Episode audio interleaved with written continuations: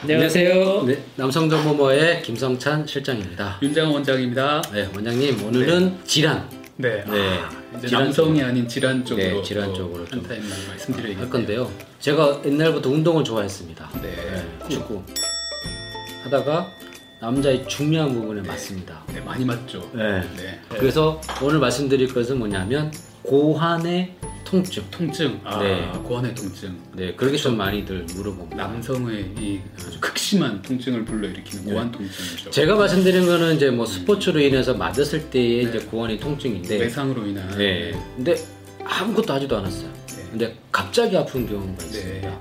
이제 질문들이 몇 가지 들어오거든요. 아, 네. 그런 질문 있으세요? 그러니까 첫 번째 질문입니다. 네. 갑자기 일을 하다가 고환, 우리가 불알, 네, 불알이 막 깨지듯이 어, 막 쪼그라들듯이 굉장히 갑자기 아픈 경우가 있죠. 조이듯이 네, 아프다는 딱? 쪼이듯이. 네, 그런 증, 질환은 네. 증상은 어떤 건가요? 어, 일단 연령대가 어떻게 되는지 한 3, 40대 3, 정도. 40대. 네. 어, 근데 나이에 또 차이가. 나이가 중요합니다. 맞아서 아픈 거에 당연히 네, 당연히 아프죠. 예. 우리 저 격투기 이런 거 보면 low blow 들어가면 네. 왜 잠깐 쉴 수 있게 네, 해주잖아요. 네, 5분 정도. 그 정도로 아픈 건데 그런 거 없이 갑자기 아프다. 음. 근데 태어나자마자 뭐 6개월, 1년 사실 때는 아프다는 얘기를 못. 내가 여기 음. 때문에 아픈 건지 네. 나이가 어린애부터 쭉 가볼게요. 네. 6개월 이내 아이가 막 자지럽게 운다. 음. 배고파서 우나? 똥을 싸서 우나? 항상 울고 있으니까요. 네. 근데 기저귀 갈다 보니까 고환이 부어 있다. 말갛게. 이러면 고환 염전을 생각해야 됩니다. 염전. 고환이 돌았어요. 네.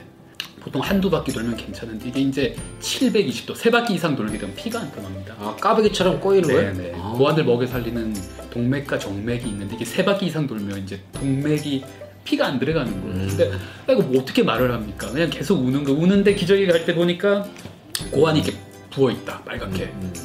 그러면 고환 염전을 생각해요. 대부분 이런 경우는 늦었어요. 늦어서 대부분 고환이 썩어 있는 경우가 많습니다. 음. 그래서 그냥 고환 적출수를 합니다. 왜냐면 이거 남아 있는 썩어 있는 고환을 떼주지 않으면 고환. 두 개 다 그죠. 음. 반대쪽 반대쪽까지. 고환까지 예, 자기 정자에 대한 항체가 생길 수 있기 때문에 결국 불임으로 갈 수 있거든요. 그래서 이런 경우는 빨리 떼주는 게 방법밖에 없습니다. 근데 이 고환 염전이 또 생기는 나이대가 있습니다. 보통 6학년. 음. 네, 이때 중학교 들어가기 전에 6학년. 이때 갑자기 고환이 아프다. 고환 염전을 또 생각해야 됩니다. 음. 네, 그래서 이때는 이때는 얘기할 수 있죠. 그러면 빨리 병원에 가셔서 웃긴 아이를 풀어줘야 됩니다. 그럼 살릴 수 있어요. 음. 네, 우리 뭐 골든 타임이 4시간에서 8시간 얘기하거든요. 그러니까 보통 평균 6시간 안에 풀어줘야 됩니다. 음. 제일 중요합니다. 그래서 고환이 아프다고 하면 어 이거 왜 아픈가가 아니라 내가 인지를 할 수 있다고 생각하면 그때 빨리 병원에 가셔야 돼요. 음. 병원에 가서 간단하게 초음파 웬만한 작은 병원에도 비뇨기과에는 초음파가 다 있습니다. 그리고 2차 병원에도 꼭 비뇨기과 없어도 응급의학과에서 초음파에 다 초음파 다. 되니까. 그다음 소아청소년과 갑니다. 영상의학과 있으면 다 있어요. 할수 있거든요. 그래서 어, 아이가 갑자기 고환이 막 아프다. 그때는 무조건 네, 고환 염전만 아니면 돼요. 네. 고환 염전만 아니면 어떻게든 치료가 치료가 가능합니다. 네. 근데 고환 염전은 말씀하신 대로 아무리 늦어도 8시간 넘기시면 잘라내면 짝불알. 음. 네, 고환이 하나밖에 없잖아요. 괜찮나요? 인공고환 넣으면 됩니다. 네, 인공고환 또 넣어야 되고 사이킥 트라우마도 생기고 군대도 못 가요. 음. 네. 그래서 고환 염전 꼭 생각하셔야 되고 이제 둘째, 그러니까 나이가 좀 있는 분. 네, 쭉- 아까 30대 얘기하셨는데 네. 사실 제일 많은 건 20, 30대 분들은 부고환염입니다. 부고환염. 부고환염. 네, 염증입니다. 염증. 네. 성관계가 많으시기 때문에 이제 요도염이 치료가 잘 안 되셨거나 방치하셨으면 이게 타고 올라가서 부고환의 염증을 일으켜서 통증과 붓기 같이 오고 심한 경우는 막 열도 나고 이러세요. 음. 부고환염.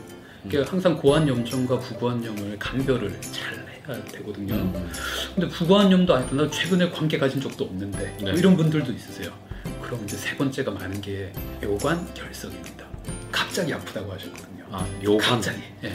결석이 결석? 있으면 네 결석이 있으면 이게 신장이 붓습니다. 쉽게 말하면 이제 소변이 예, 신장에서 만들어져서 요관을 통해서 방광을 통해서 나가야 되는데 이 중간 부분에 돌이 탁 걸려버리면 신장이 수신증이 생겨요. 음. 이 통증이 신경이 이렇게 연결이 돼 있거든요 고환하고 그래서 고환 통증을 얘기하시는 분이 있습니다 음. 물론 에, 고환 염전과 마찬가지로 갑작스런 극심한 통증입니다 음. 물론 고환 염전과 예, 구분해서 감별해야 될 질환이긴 한데 약간 30대 이상 넘어가시면 이제 몸은 다 컸거든요. 네, 네. 갑자기 돌 일이 별로 없어요.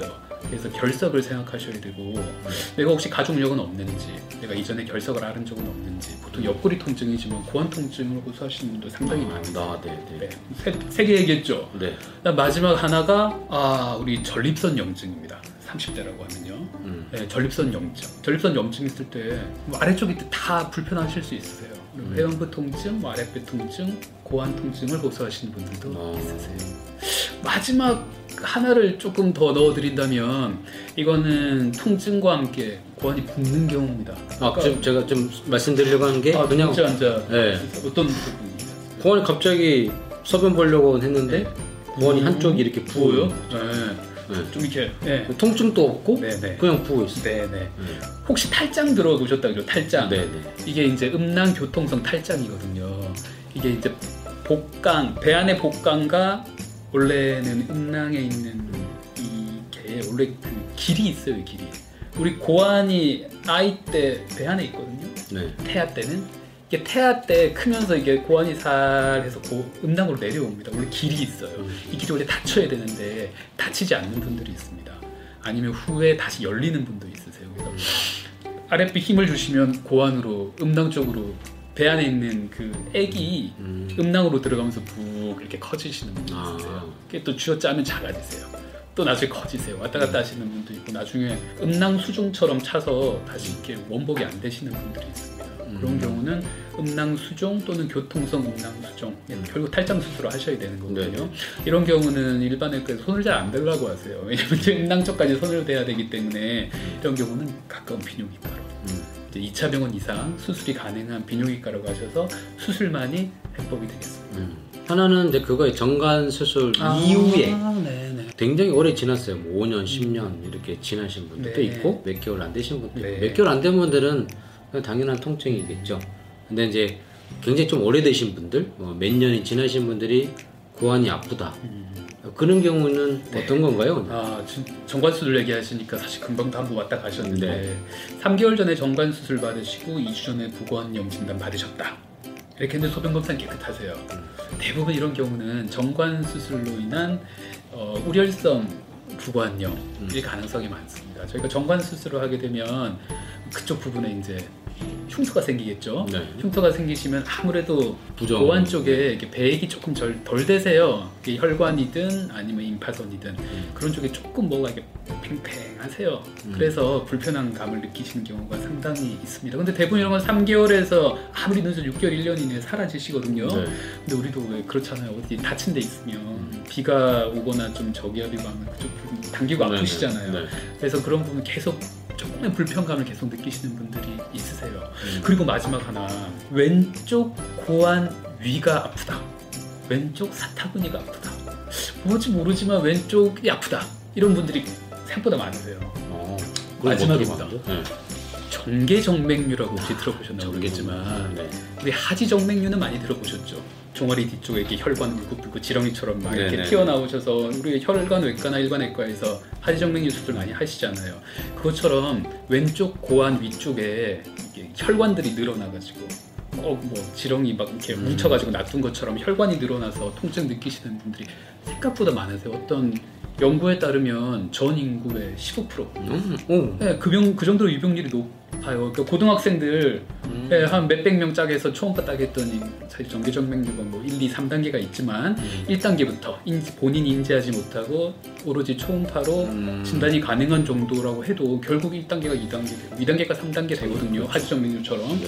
그 15%나 발견이 됐어요. 오. 상당히 율이 높죠. 전개정맥류 같은 경우는 물론 통증을 유발하고 외, 미용상으로 좀 외관상으로 보기 힘든 정도의 3단계가 음.